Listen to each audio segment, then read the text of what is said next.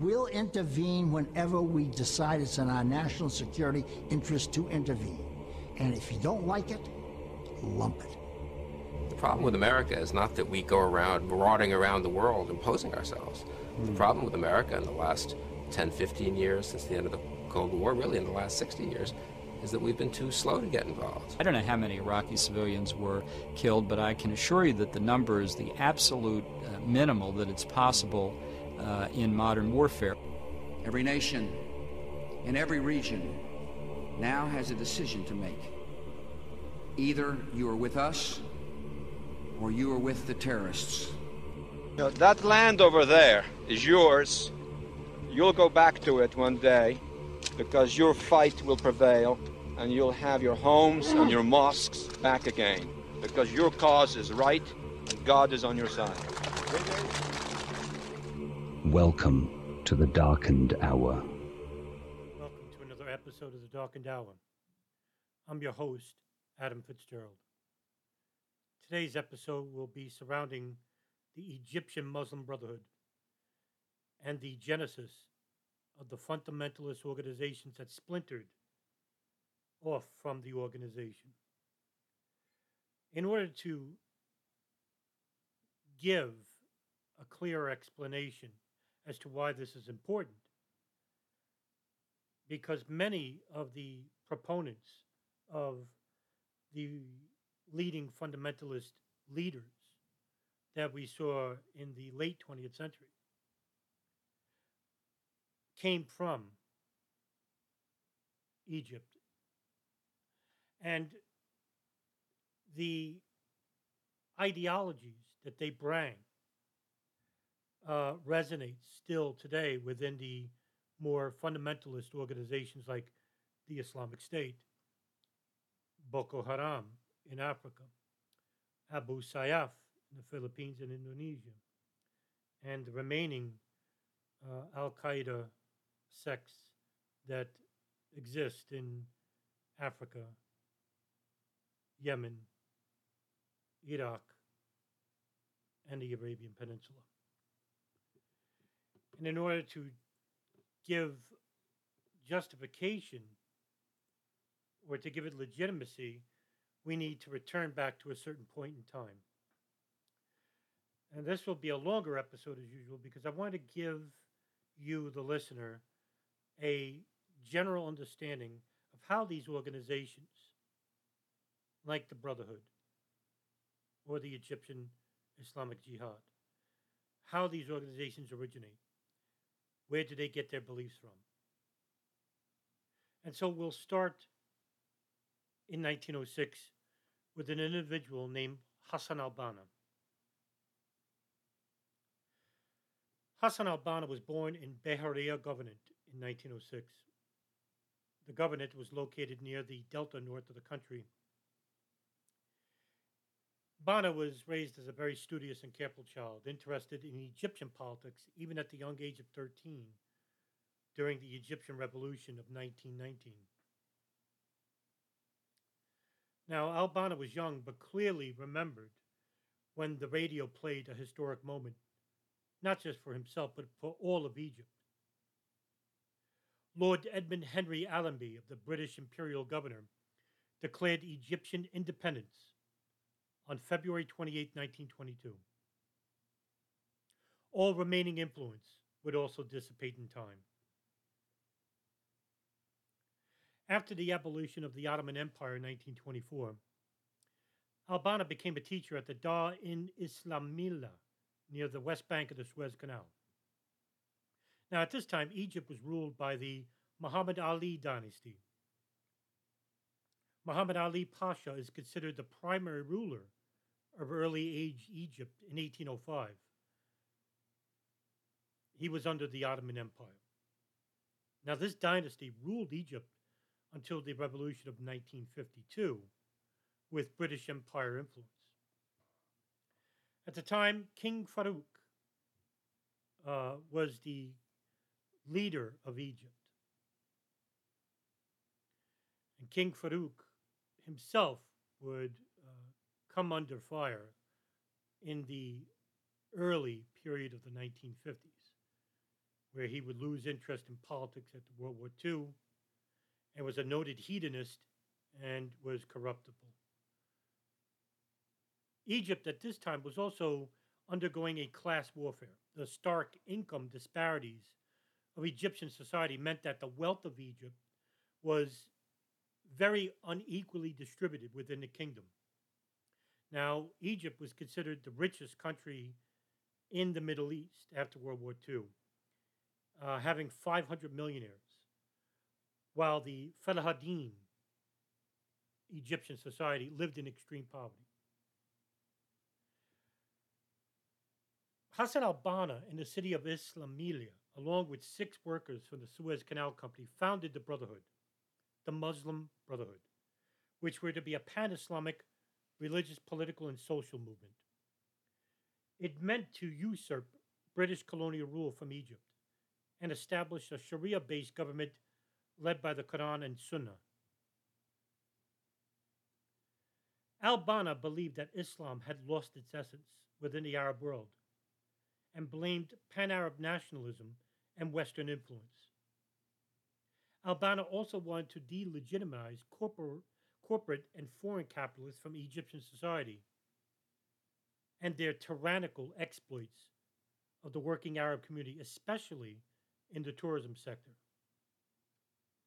He saw King Farouk as nothing more than an opportunist, someone who was willing to cater to the rich and affluent instead of the rest of Egyptian society. In the early stages of its formation, the Brotherhood's slogan was Islam is the solution. Al Banna wanted to bring back Islamic Sunni jurisprudence in universities and in the private as well as the public sectors in order to create a true caliphate within an Arab nation. By 1948, the Brotherhood grew to 2 million people. The British considered them a threat to the established rule in the country. And under King Farouk, the Egyptian government, led by the Makbath Amin al Dalwa, or the State Security Investigation Service, arrested hundreds of the high ranking members of the Brotherhood. After some assassinations took place of government employees, the Brotherhood was legitimately banned. Now, the Brotherhood were actively supporting the Arab revolt in Palestine as well, while Israeli Zionist Stern and Irgun gangs were slaughtering Palestinians. It was the Brotherhood who began sending foreign aid, guns, weapons to Palestinian splinter groups. Secretly, the Brotherhood were being supported with large sums of money from the Nazi regime between 1938 and 1942. This helped to further grow the organization. However, King Farouk saw the dangers posed by al Banna as the Islamists began taking a further hold on Lower Egypt. Meanwhile, the pan Arab nationalist ideology, which were proliferated through many educated Arab students and professors working at universities, like the prestigious Al Azhar University, began to publish magazines and form clubs promoting the idea of a unified Arab community or Arab nation. The conflicting Arab nations, which were diverse, began to bear witness to works of Darwish al Makdidi, who believed that a free and unified Arab nation could only exist if Western influence was removed from the Arab Middle East. Pan Arabism's popularity began to grow after many Arab countries gained independence in the 1940s and 50s. There would be a monumental event, one that would turn the Brotherhood to a more rigorous organization. And this took place on February 12, 1949, as Hassan al Banna his brother in law, Abdul Karim Mansour, was scheduled to negotiate with the government's representative, Minister Zaki Ali Pasha, at the Jamiat al Subhan al Muslimin headquarters in Cairo. But Ali Pasha never arrived. And the two men who were waiting in the streets decided to leave. As they stood waiting for a taxi, they were shot by two men. Al-Banna eventually died from his wounds. King Farouk and his Iron Guard of Egypt were accused of being behind the assassination, although some thought it came from the national police. Some even suspected the SSI.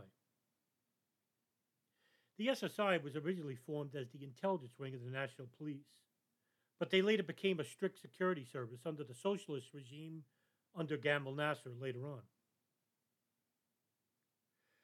By 1948, the Brotherhood, even though that Al-Banna was assassinated, had expanded to Syria, Lebanon, Bahrain, Turkey, Iran, Palestine, Jordan, the United Kingdom, and even the United States. An estimated 2,000 branches and 500,000 members or sympathizers in total. In 1952, the Egyptian monarchy under King Farouk would come, would come under a full coup d'etat led by the Free Officers Movement, in which many members of the Egyptian military, including Mohammed Naguib, Gamal Abdel Nasser, and Anwar Sadat, were involved.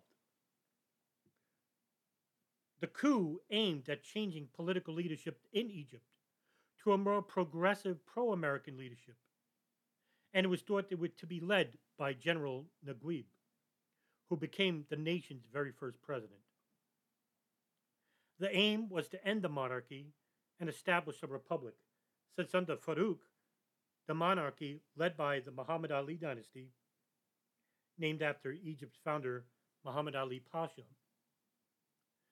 was seen as a corrupted regime, one that siphoned hundreds of millions of dollars to the high ranking, affluent members of Egyptian society. Meanwhile, much of the country was living under the poverty line.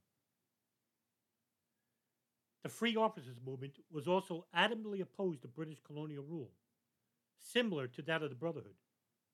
In fact, certain members of the Free Officers Movement included Gamal Abdel Nasser meeting with members of the Muslim Brotherhood. The Brotherhood wanted a prominent membership within Egyptian politics in the hopes of living up to Banna's ideology that Egypt would one day become Islamic. The Egyptian turmoil within state government didn't even end there. And in 1953, Muhammad Naguib banned all parties and created the Liberation Rally, which were pro Revolutionary Command Council, RCC, which were a governing body established to supervise the Republic of Egypt, to which Naguib was its chairman and Nasser as its vice chairman.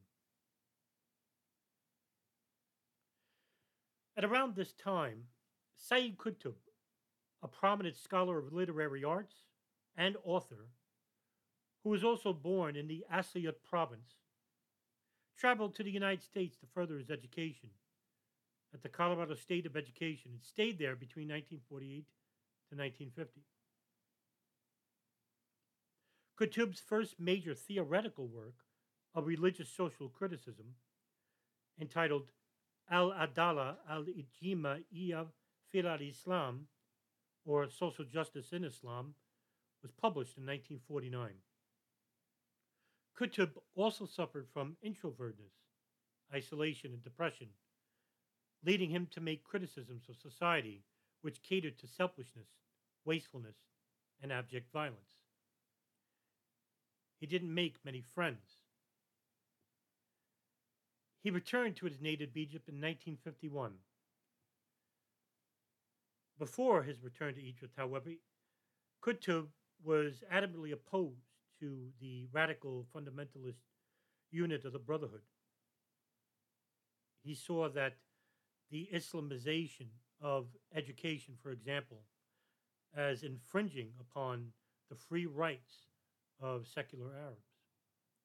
But when he returned to his native Egypt in 1951, he made many outspoken critiques of Western lifestyle that he witnessed. Also in 1951, he published his second work called The America That I Have Seen, where he exclaimed that the West adorned materialism, individual freedoms, a poor economic system, racism, and brutal boxing matches. He did, however, like the Hollywood films and its classical music, but he despised jazz. His experiences while inside the United States made him fully aware of the dangers if it translated into Arab culture. And it was here that he finally supported Islamism and joined the Muslim Brotherhood in the fall of 1951. Three years later, in January of 1954, Muhammad Naguib tried to align himself with the Brotherhood. Naguib then announced his resignation from the RCC, by which General Nasser, who was a staunch pan Arabist, a nationalist, put him under house arrest on February 26th. He saw the dangers of aligning Egyptian politics with the Brotherhood. Now, the Brotherhood, by the tens of thousands, protested the arrest of Naguib and called for the end of Nasser. But on March 5th, 1954, Nasser's security services arrested thousands of participants in the uprising. On October 26, 1954, Muslim Brotherhood member Mahmoud Abdul Latif attempted to assassinate Gamal Abdel Nasser while he was delivering a speech in Alexandria while live on radio broadcast. The assassination attempt backfired, quickly playing into Nasser's hands. It would haunt the Brotherhood for years to come, with arrests of thousands of dissenters, mostly members of the Brotherhood, but also communists, and the dismissal of over 140 officers loyal to Naguib. And by June of 1956, Nasser became the second president of Egypt. Just two years prior, he became the first person to draft its first constitution. Naguib immediately was placed under house arrest in his villa in Cairo. However, in meetings between the Muslim Brotherhood and Nasser, Nasser had told them that the Brotherhood would become part of Egyptian politics. But this was ultimately a lie. Nasser had secretly set up an organization that would sufficiently oppose the Brotherhood once he came to power. This organization was called the Tahrir, or Freedom in Arabic. Qutb, however, was keen on Nasser's double talk and turned down every offer to work in the educational and arts sector. Qutb and the Brotherhood decided to create plans to assassinate Nasser after it was found out that Nasser had plans to break up the Brotherhood in total. Qutb and those in the Brotherhood involved in the plot were soon arrested, as the SSI had informants within the Brotherhood. Qutb was also a victim of torture at this time. But while in prison in 1954, he would author two of the most influential works that he ever would write in his life.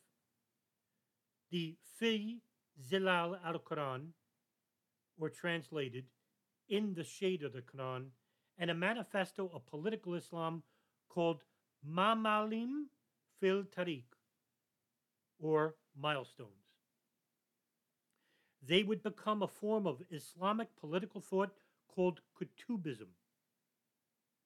These works were encompassing his radically anti secular and anti Western claims based on his interpretations of the Quran, Islamic history, and the social and political problems of Egypt. Qutb's works were beginning to become the essence of Egyptian life, especially those within the Orthodox sector. Some who would have a great impact in the late 20th century. But his arrest caught the ire and the attention of many prominent Arabs in the Middle East, including one Prime Minister of Iraq, Abdul Salim Arif, in 1964, when he pressured Nasser for Qutb's release, in which he won. However, in just eight months later, he was rearrested on false charges of wishing to assassinate Gamal Nasser and overthrow Egyptian government. Nasser, however, gave him an out, so it seems. He was to ab- adamantly oppose the Muslim Brotherhood and apologize. However, Qutb refused to acquiesce to Nasser's demands of an apology, and Qutb was hanged on August 29, 1966. Immediately, Qutb was considered a martyr and was given global recognition from the Arab community. His works began circulating even faster. Just a year prior to his execution, a young boy had joined the Brotherhood. He would later have huge implications, not just in Egypt, but to the United States and the world. He was 14 when he joined, and he was enamored with the works of Sayyid Qutb. This young man was Ayman al Zawahiri. Meanwhile, the ideology of pan Arab nationalism had made countries such as Iran, Libya, Syria, Iraq, and Egypt financially stable due to the dis- disenfranchisement of Western influence. The Arabs thought if they controlled the oil market, they controlled their own future. But, but just 10 years earlier, in 1952, the document made by the British government entitled The Dangers of Pan Arab Nationalism, warned that if the Arabs controlled the region, it would become a threat to the monarchy and future control of trade, which included oil regulation. One event would change not just the Arab ideology, but forever alter its country's financial and geopolitical influence. On June 5th to June 10th, 1967, Israel would defeat Egypt, Jordan, Iraq, Lebanon, and Syria on surprise attacks through land and air. It would be commonly known as the Six Day War. Across the Arab world, Jewish minority communities fled or were expelled, with refugees going mainly to Israel. Many Israeli commanders who were involved would later on have a direct impact in Middle East politics as well as Israeli politics. Moshe Dayan, Yitzhak Rabin, Ariel Sharon, and Ezer Weizman.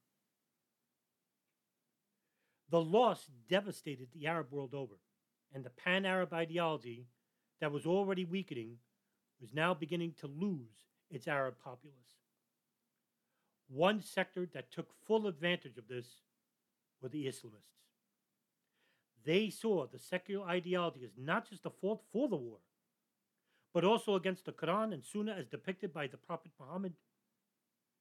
And many religious leaders, especially in Saudi Arabia, Egypt, Syria, and Jordan, began lamenting the secular Arab governments as being opposed not just to the people, but to the religion itself. The Qutubists were the most vocal. One man in particular, who would later have an impact in the Muslim world and who was opposed to pan Arab nationalism and communism, was a young Palestinian imam and teacher, Abdul Azzam, who was also a Palestinian Qadi and teacher of Sharia law in Cairo University. Azzam was studying at the Al Azhar University, getting a PhD in the principles of Islamic jurisprudence in 1973, while being acquainted during his stay with the ideas of Sayyid Qutb. He was also adamantly opposed at the Palestinian Liberation Organization and considered them Marxist and under the influence of the Soviet Union.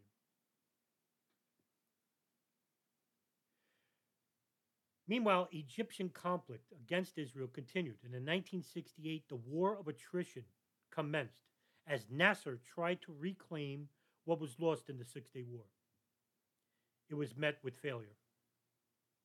And in June of 1970, Nasser accepted the U.S. sponsored Rogers Plan, which called for an end to hostilities and an Israeli withdrawal from Egyptian territory. But it was rejected by Israel, the PLO, and most Arab states except Jordan. On September 28, 1970, Nasser would die from a heart attack. His death was met with great reverence as many notable Arab leaders came and paid their respects to the man who changed the Arab landscape. But old traditions die hard, and pan Arab nationalism would end up dying with him. The vice president, Anwar Sadat, would be sworn in as the third president of Egypt. Sadat was considered far more liberal than Nasser and wished to do away with many socialist oriented political ideas from Egyptian society. Sadat wished to conduct a military engagement against Israel, but was told not to by the Soviet Union. For in 1978, 1970, he tried to re engage relations with, but ousted most of the Soviet Union analysts that were in the country, as well as their advisors. By the fall of 1973, Sadat had support for a war of more than 100 states, including most of the countries of the Arab League.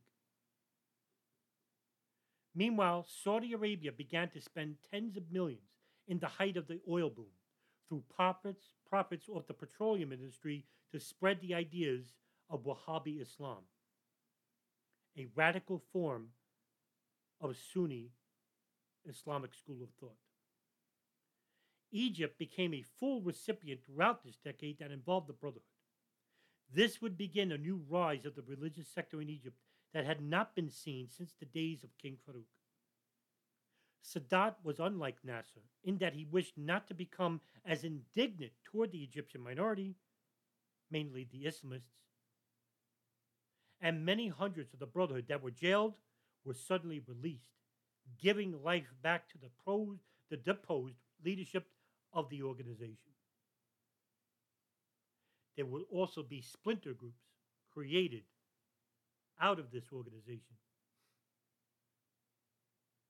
On October 6, 1973, in conjunction with Hafez al Assad of Syria, Sadat launched the October War, also known as the Yom Kippur War, a surprise attack on Israeli forces occupying the Syrian Golan Heights and the Egyptian Sinai Peninsula, as well as an attempt to retake uh, the respective Egyptian and Syrian territories that had been occupied as, by Israel since the Six Day War.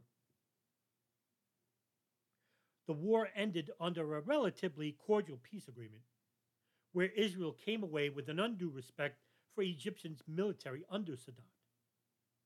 Even with this temporary vic- victory, Egypt was still under a class warfare system. And in 1977, the bread riots began.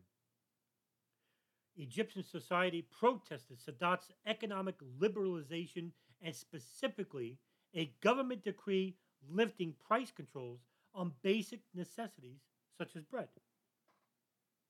The riots lasted for two days and included hundreds of thousands in Cairo. 120 buses and hundreds of buildings were destroyed in Cairo alone, and Sadat immediately began trying to repair relations with not just the West, but also with Israel. The latter would ultimately cause a major shift in Egypt. On, on November 19, 1977, Sadat became the first Arab leader to visit Israel, where he met with Israeli Prime Minister Menachem Begin. Egypt's more fervent Islamic scholars, who had a tradition of sorts recruiting students in the courtyards at local universities, came under attack with the National Egyptian Police and the brutal SSI, began revolting against this affront. A shadow war that the global news outlets neglected altogether. Many dozens would die at the brutality in the streets. This would also cause many splinter groups from the Muslim Brotherhood, which began a reformation of sorts as they tried to sway Egyptian politics. Two of those groups were formed were Al Jihad and the Gamaa Islamiyah. After Sadat's visit to Israel, he met with U.S. President Jimmy Carter and Israeli PM, Prime Minister Menachem Begin at the Camp David Accords on March 26, 1979. The peace deal was monumental. The main features of this agreement were the mutual recognition of each country by the other, as well as the cessation of the state of war that had existed since the 1948 Arab Israeli War, and the complete withdrawal by Israel of its armed forces and civilians from the rest of the Sinai Peninsula. The agreement also provided for the pre- free passage of Israeli ships through the Suez Canal and recognition of the Strait of Tiran and the Gulf of Aqaba as international waterways. However, not everyone approved of the peace deal brokered and headed by the United States. Arab nations such as Syria and Iraq thought it was a betrayal of Arab unity with Zionists.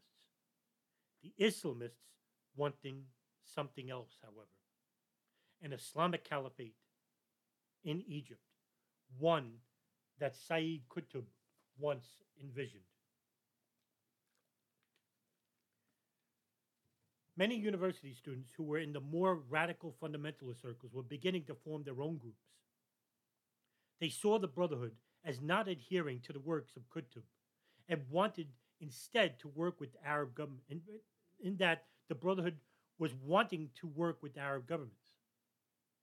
The Qutbists, those of the Al Jihad and Gamaa Islamiyah, wanted to Islamize Egypt, not work with its government.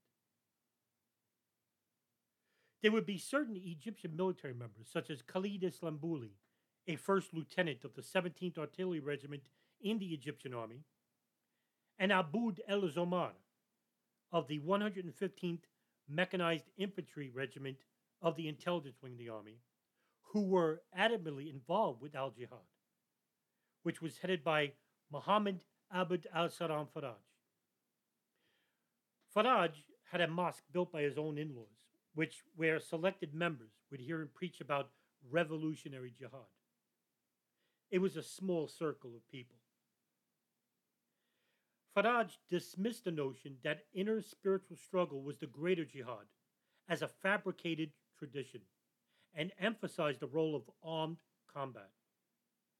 Where it was once attributed to al Zawahiri, it was Faraj who coined the term near enemy for Arab governments in contrast to the far enemy, such as Israel and the United States. Faraj thought that the near enemy, which were Arab governments, were to be Islamized, which would take time. And soon these Arab governments would be Islamic governments. And it wouldn't just stop with Egypt.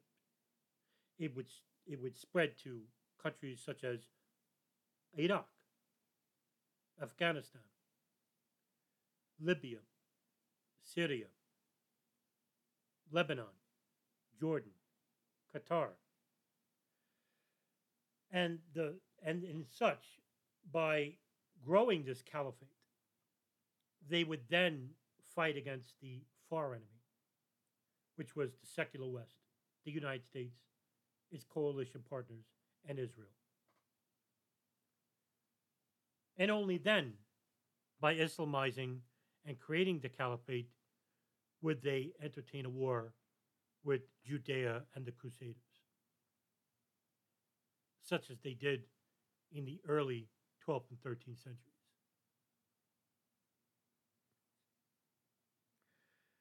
Faraj built on Qutb's idea that modern Islamic societies represented Jahiliyyah, or the state of ignorance, that pervaded in the pre Islamic Arab world, and used the ideas of Ibn Taymiyyah to blame this on modern apostate Islamic rulers, even to be a to be being that a prominent Hadith scholar. Much of the radical fundamentalists that we see today in the Islamic State or Al Nusra, uh, Al Qaeda, uh, were following the works of Hadith scholars like Ibn Taymiyyah or Ibn Hanbali as opposed to uh, being legitimate in Quranic scholarship. Meanwhile, the Gamaa Islamiyah, headed by Rafai Taha, was more about secrecy, and members were told never to mention its, exist- its existence to anyone outside the organization. Now, Ayman al Zawahiri of Al Jihad said that one of the reasons for the failure of Gamaa Islamiyah is that it was so concerned about secrecy that it would never distribute any literature that appealed to the common people. He explained that it was for this reason that clandestine movements do not work in Egypt. He added that any Islamic movement that does not connect with the masses loses any reason to exist. And just years prior, Zawahiri formed his own group that involved Ismail Tantawi, Said Hanafi, Isam al Kamari, Said Imam Abdulaziz, who also goes by Dr. Fadl, Amin Yusuf al Domeri, Muhammad Abdul Rahim Al Sharkari, and Muhammad al Zawahiri. Many of these were educated from universities, and they were also hardline Islamists who weren't afraid to be outspoken. They began to coordinate an operation which was to assassinate Sadat and hope to remove remaining Sadat loyalists and institute a Sharia based government led by the Quran and Sunnah. It was what Faraj had always believed and what Qutb had envisioned in his works. Sadat by 1980 1981 had internal problems, which included a failed coup led by opposition forces in the military. Aboud Zomar had begun finalizing the plans for usurping the Sadat government. He was given authorization by Faraj and some members of Gamaa Islamiyah and Al Jihad. Zabud, or Zomar's plan, Omar Zabud's plan was to kill the main leaders of the country, capture the headquarters of the Army and State Security, the telephone exchange building, and as well as the radio and television building, where news of the Islamic Revolution would then be broadcast, unleashing a popular uprising against secular authority all over the country. The plan was approved by a fatwa made by a blind cleric and a co-leader of the Gamaa Islamiyah, Omar Abdul Rahman. Meanwhile, Zomar and Faraj gave the full authoritative orders, which were then sent to Khalid Islambuli. By February of 1981, the SSI had got wind of an assassination plot of Sadat and arrested approximately 1,500 suspected members of many of the jihadist groups. Members of the Gamaa Islamiyah, however, recruited military members like Islambuli and Zomar and many others. It spoke to some in the military who saw the looming threat of secularism. On October 6 of 1981, Anwar Sadat, along with his vice president Hosni Mubarak, were attending front row at the annual victory parade held in Cairo to celebrate Egypt's crossing of the Suez Canal. A military truck pulled near the front of the facade where Sadat was sitting, and Khalid Islambuli and others jumped out of the truck. They began lobbing grenades and shot in the direction of Sadat. It was captured on camera. Eleven others were killed, which included an Omani and a Cuban dignitary. Immediately in the aftermath, Mubarak, who was shot in the wrist, was sworn in as Egypt's fourth president. And unlike his former in Sadat, he would become the Islamists' antagonist in the same fashion as Nasser. However, Mubarak would be much more vicious toward them. 302 accused Islamists for the assassination, which included the arrest of Ayman al Zawahiri, Omar Abdul Rahman, Rafai Taha, Aboud Zamar, Khalid Islambuli, and Muhammad ibn Abdullah Faraj, were all sentenced and sent to Tora prison. However, the SSI didn't arrest another leading figure of al Jihad and a prominent member in the Egyptian military, Isam al Kamari. The SSI knew that al Zawahiri was close friends to Isam al Kamari and would employ horrific torture methods on Zawahiri, whom gave pertinent information and led the SSI to a secret mosque where Isam al Kamari would pray. Kamari would be arrested with Zawahiri in tow acting as the informant.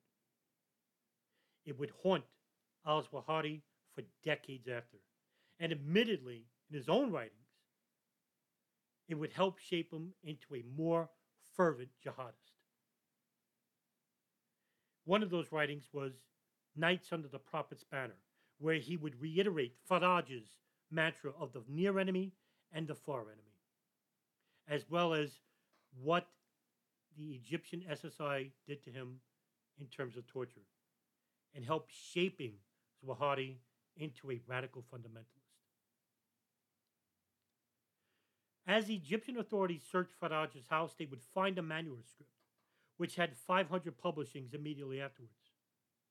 The manuscript entitled Al Farida al Gahiba, or in translation to the English, The Neglected Duty, where Faraj maintained with absolute certainty that jihad would enable Muslims to rule the world and to reestablish the caliphate. The Sadat case was held at the Egypt Higher State Security Court in Nasser City Exhibition Center. The suspects were held in the notorious Tora prison, where the SSI conducted various torture methods on many of the suspects, including waterboarding, electric shock of stomach, hands, and feet, and cigarettes on body parts. While in prison, Faraj asked Karim Zohdi, another prominent member of Gamaa Islamiyah, to unite the jihadi groups into a single Gamaa Islamiyah group. There were a north and southern group. Now there would be two groups.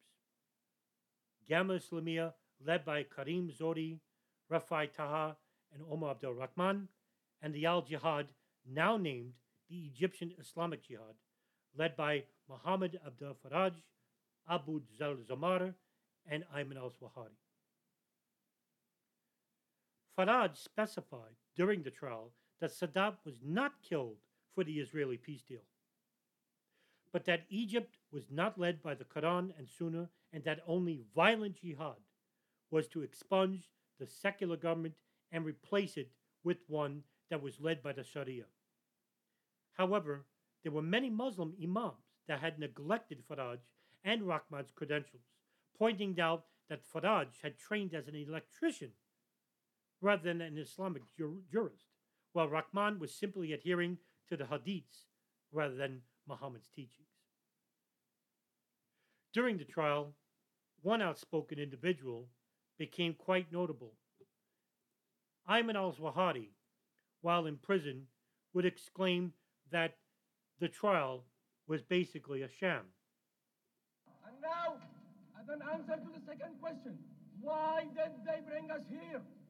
They bring us here for two reasons. First, first, in a trial to avoid the expanding Islamic movement, which threatens these dishonest, dishonest Asian Arab regimes. By the, by the stupid agent Anwar Sadat. دم المسلم مش قربان دم المسلم مش قربان لليهود والامريكان لليهود والامريكان دم المسلم مش قربان دم المسلم مش قربان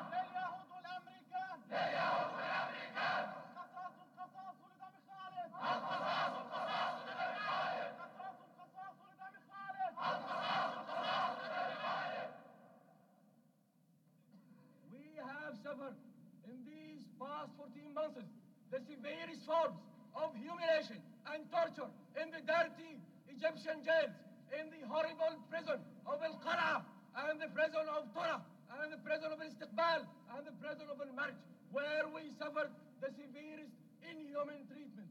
There, they, they, they kicked us, they beat us, they whipped us with the electric cables, they shocked us with electricity, they shocked us with electricity, and they used their the wild dogs and they used their the wild dogs and they hanged us over the edges of the doors with our hand Tied at the back. We, there, they, there they arrested the wives, the mothers, the fathers, the sisters, and the sons in a trial to put the psychological press over these innocent prisoners.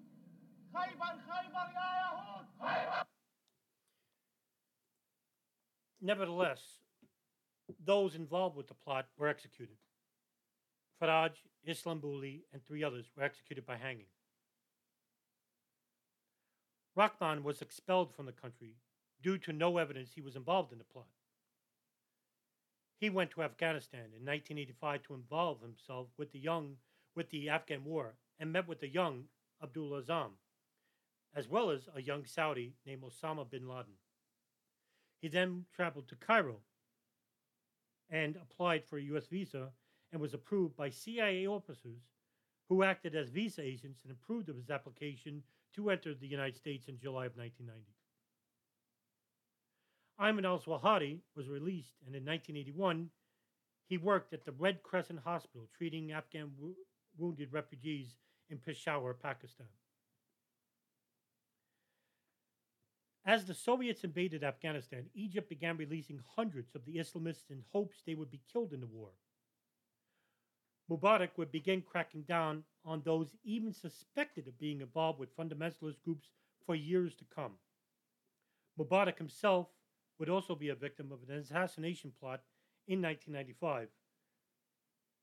Members of the Egyptian Islamic Jihad tried to assassinate uh, Mubarak while he was in Ethiopia, uh, while he was attending a conference of the Organization of African Unity.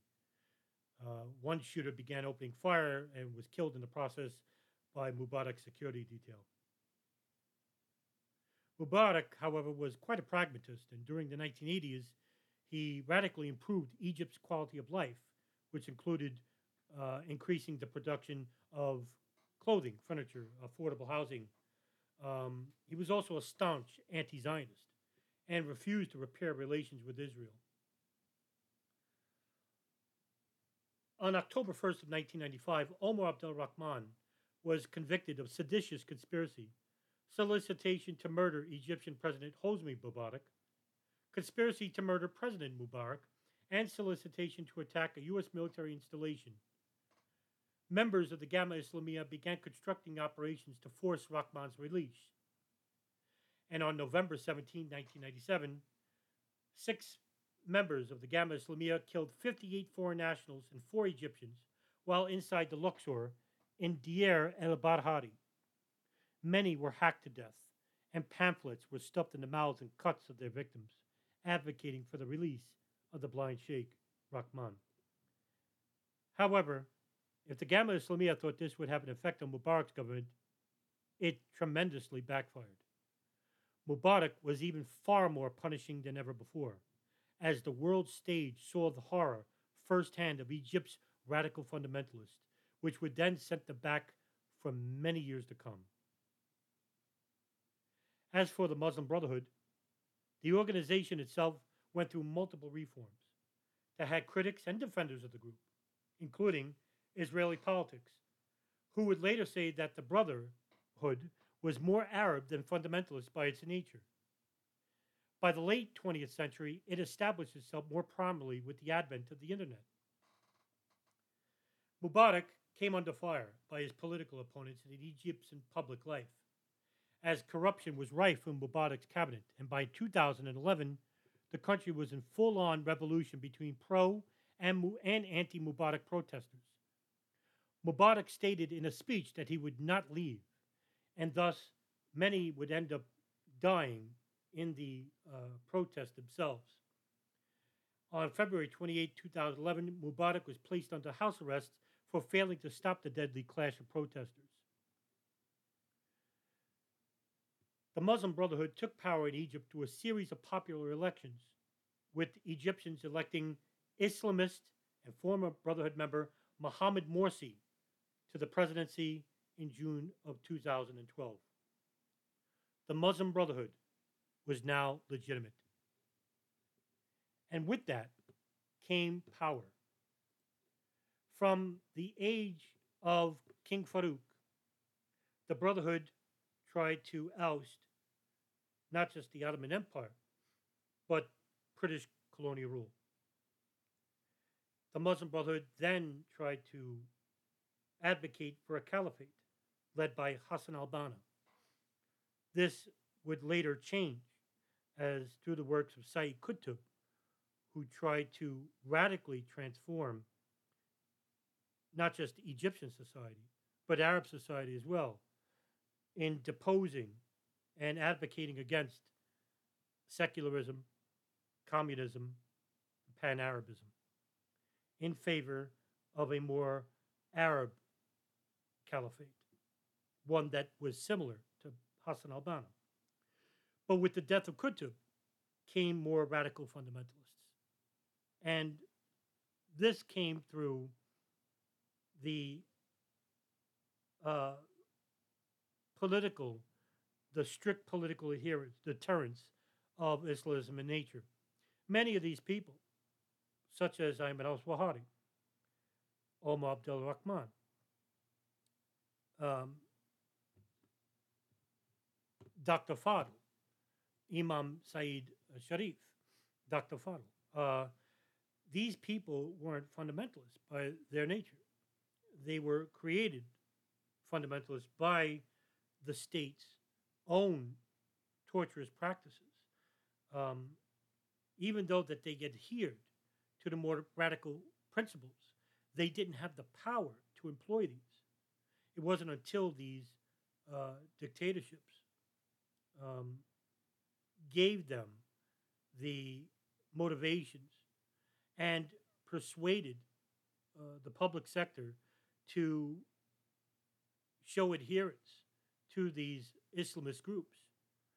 And that's how groups like the Egyptian Islamic Jihad, uh, the Gamaa Islamiyah, were to persuade uh, the public sector in Egypt was through uh, the manipulation of the poor, those who are wanting, those who actually suffered under Nasser, under um, Hosni Mubarak, the the people that um,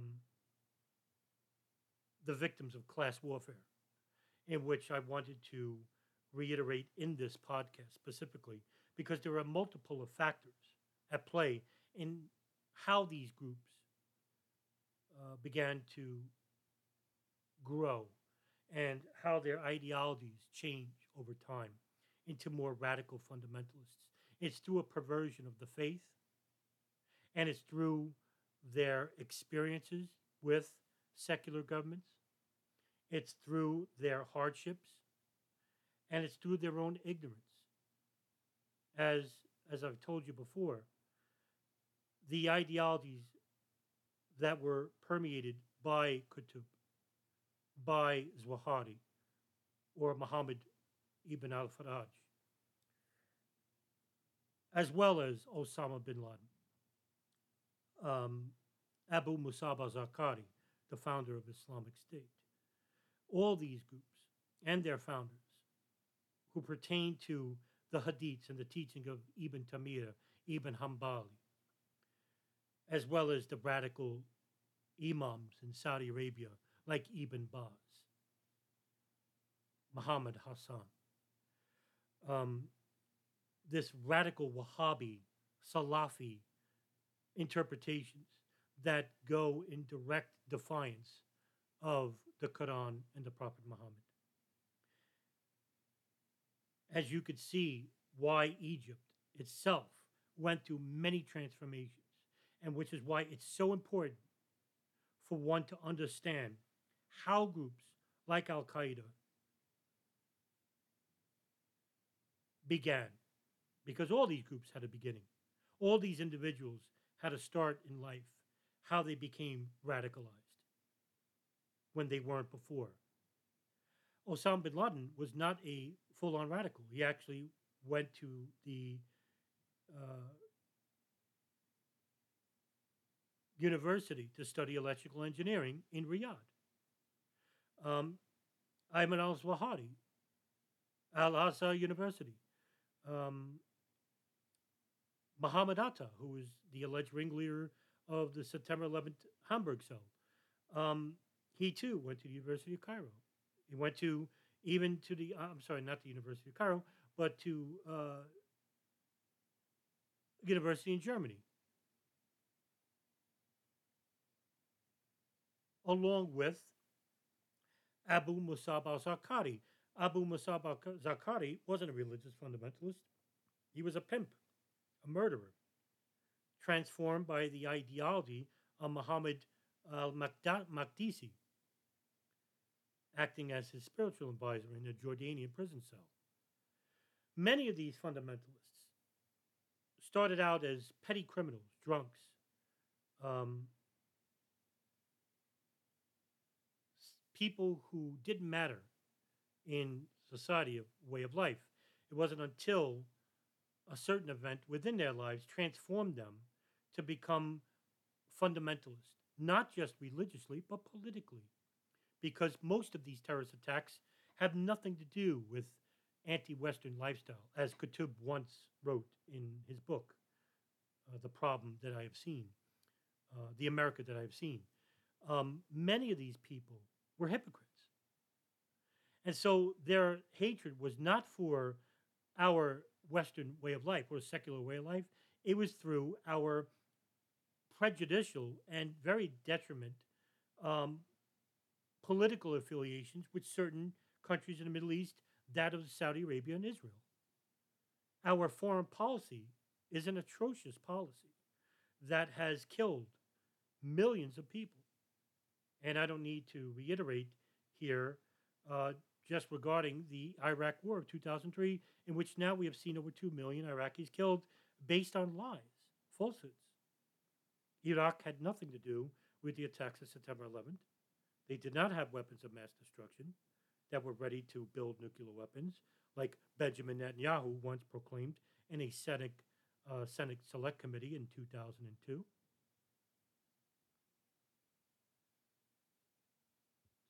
Or the constant drone bombings of Barack Obama in Pakistan, Yemen, Iraq, Afghanistan,